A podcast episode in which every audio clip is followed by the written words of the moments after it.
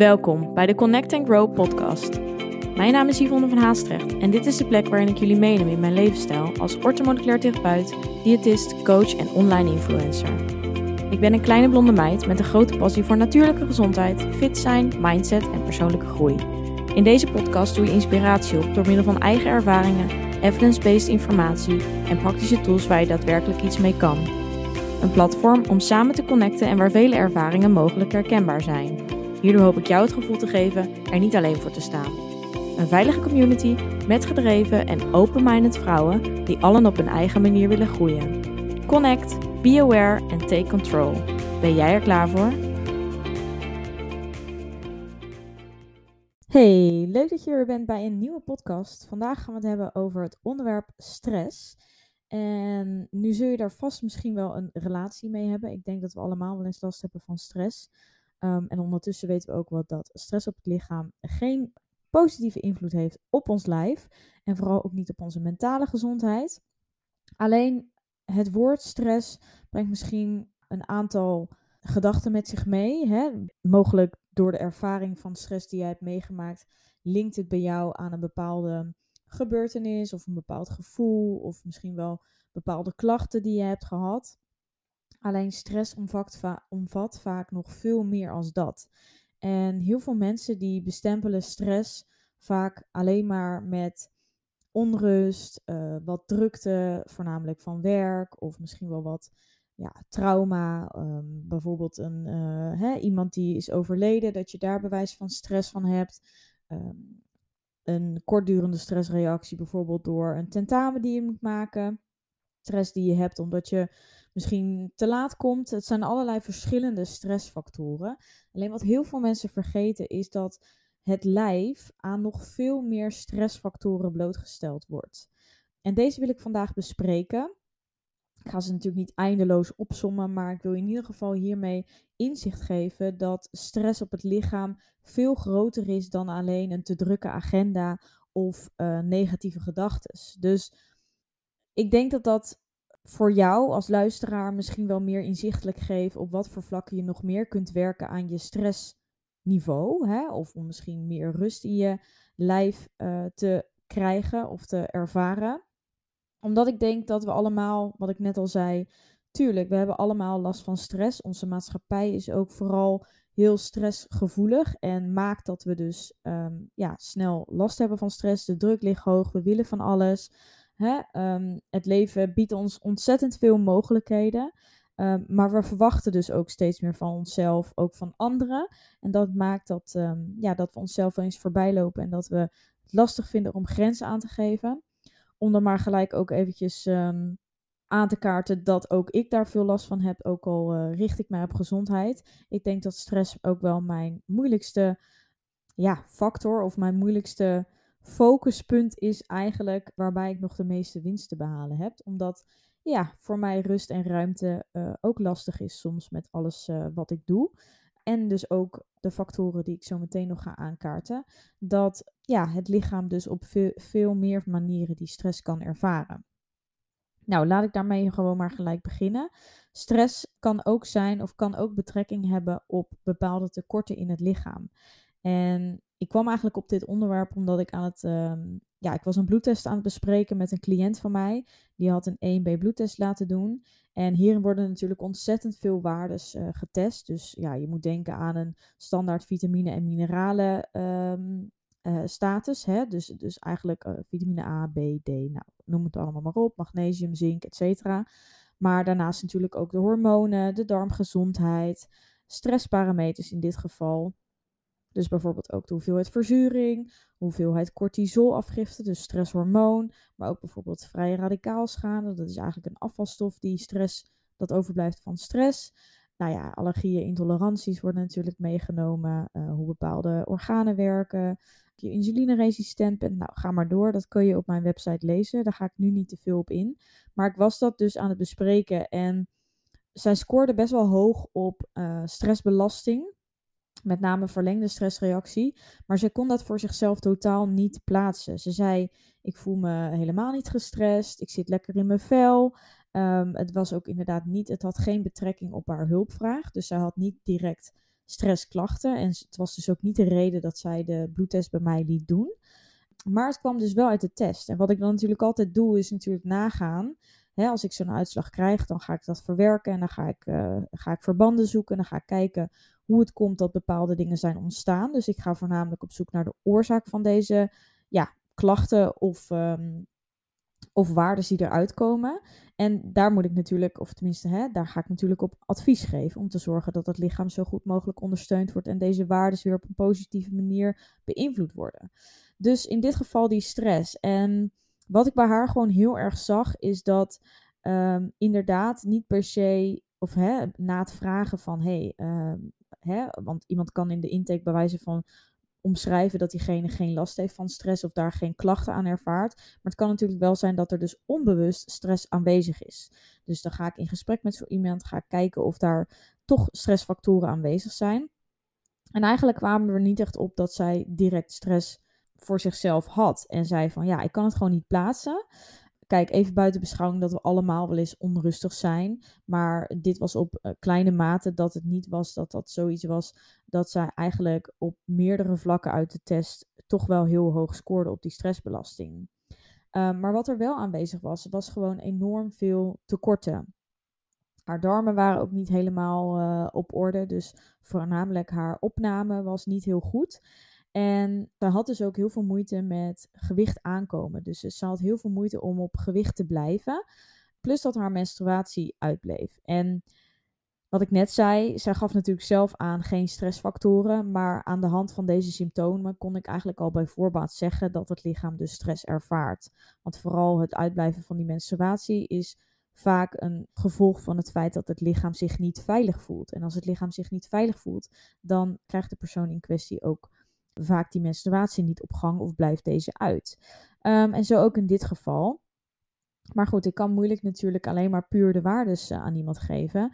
Het gaat erom dat we daar verandering in brengen. En om daar verandering in te kunnen brengen, is het natuurlijk belangrijk dat we inzichtelijk maken bij voor mijzelf, maar vooral voor die persoon zelf, waar we dus op welke vlakken we aan moeten werken. En dat het ook voor haar in haar hoofd klikt en dat ze denkt van ik snap de connectie, ik snap waar dit nu vandaan komt of ik snap waarom mijn menstruatie dus uitblijft of ik snap dat bijvoorbeeld dat op gewicht blijven, dat dat lastig is.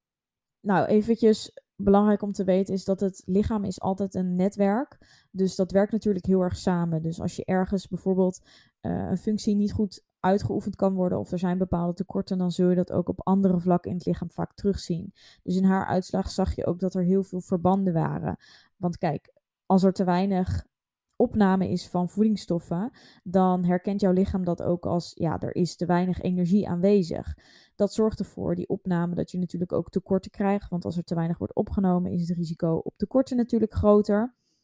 En andersom natuurlijk hetzelfde. Als jouw lijf, als er geen menstruatie is, dan kun je natuurlijk ook wel stellen dat er, of het lichaam heeft stress, of het lichaam krijgt te weinig voedingsstoffen, of het is natuurlijk en. Er zijn natuurlijk meerdere redenen, maar eventjes om het een beetje simpel te houden.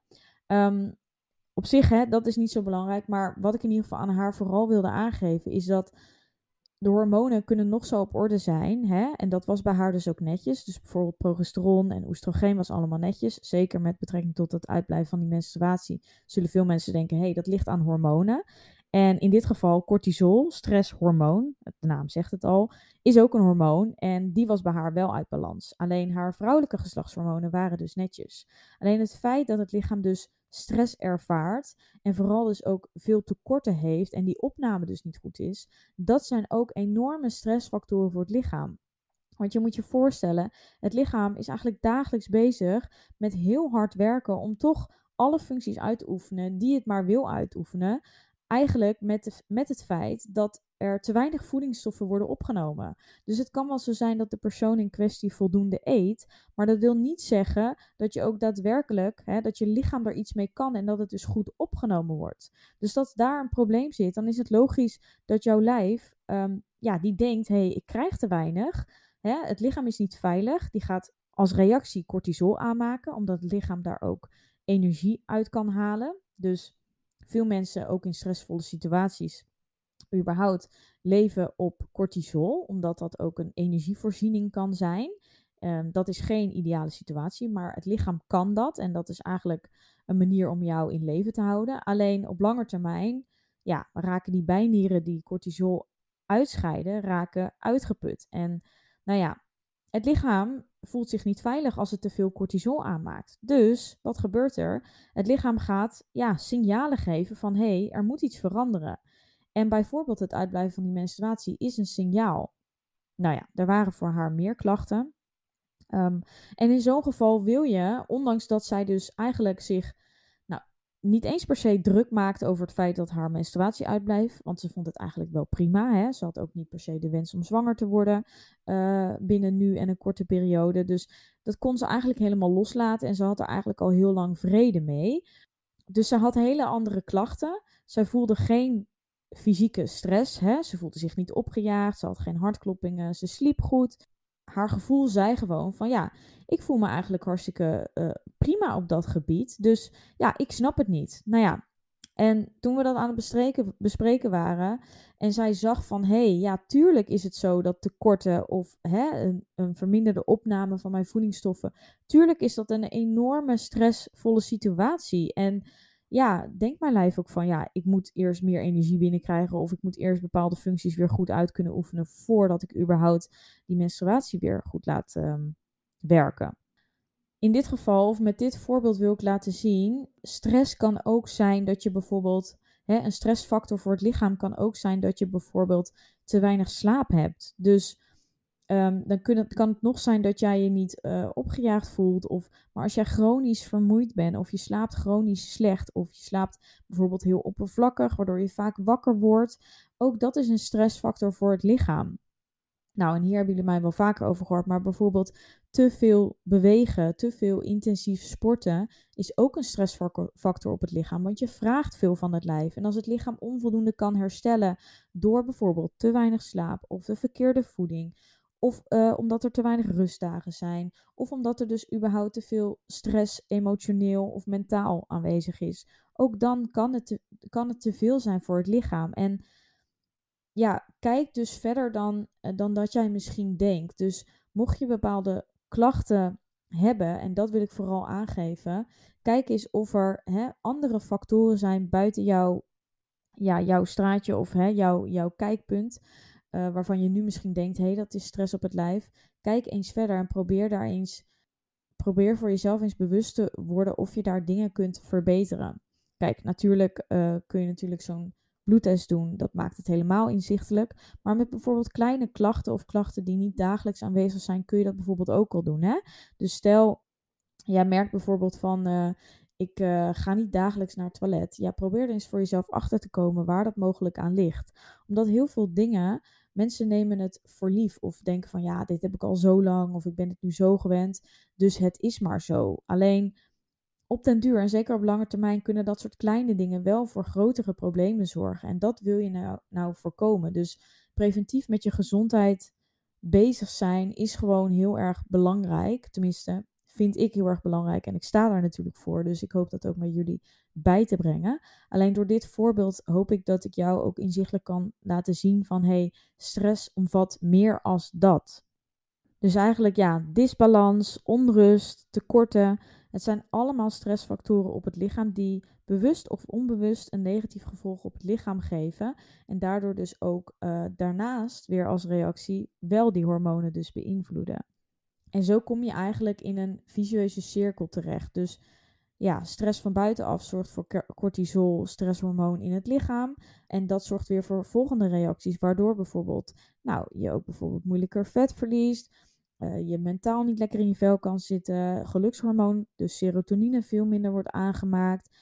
Dat ook weer energie kost voor het lichaam. Dus het lichaam moet bijvoorbeeld nog meer magnesium en nog meer zink en nog meer allerlei mineralen weer meer gaan verbruiken.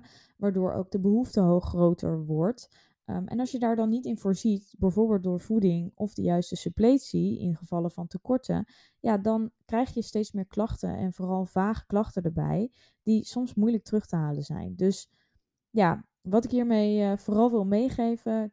Kijk verder, zie gezondheid als een prioriteit. En jullie weten dat ik natuurlijk ook voor volledig balans sta. Dus echt niet alles hoeft altijd perfect. Maar probeer ook te kijken of in ieder geval ook mentaal jij jezelf in balans kunt krijgen.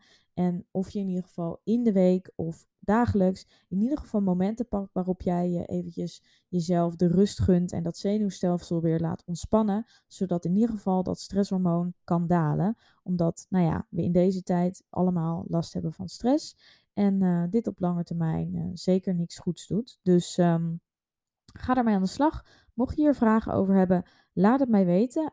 Ik hoop dat ik hier wat heb bij kunnen brengen. En dat vooral door middel van het voorbeeld het een beetje duidelijk is. Misschien herken je je ook in het voorbeeld. In dat geval zou ik zeggen, doe er zeker iets mee. En ik hoop jou te zien in de volgende aflevering. Bedankt voor het luisteren. Vond je dit een leuke aflevering of ben je geïnspireerd geraakt? Deel dit dan met anderen of maak een screenshot en deel dit via stories op Instagram. Superleuk als je mij hierin tagt. Elke vorm van support waardeer ik enorm. Laat bijvoorbeeld ook een review, sterren of een reactie achter. Meer connectie, volg wat ik doe of info over wat ik bied? Je kunt mij vinden op Instagram @YvonnevanHaastrecht. Tevens een directe link van mijn website in de show notes. Ik wens jou een hele fijne dag of avond en tot de volgende keer. Doei!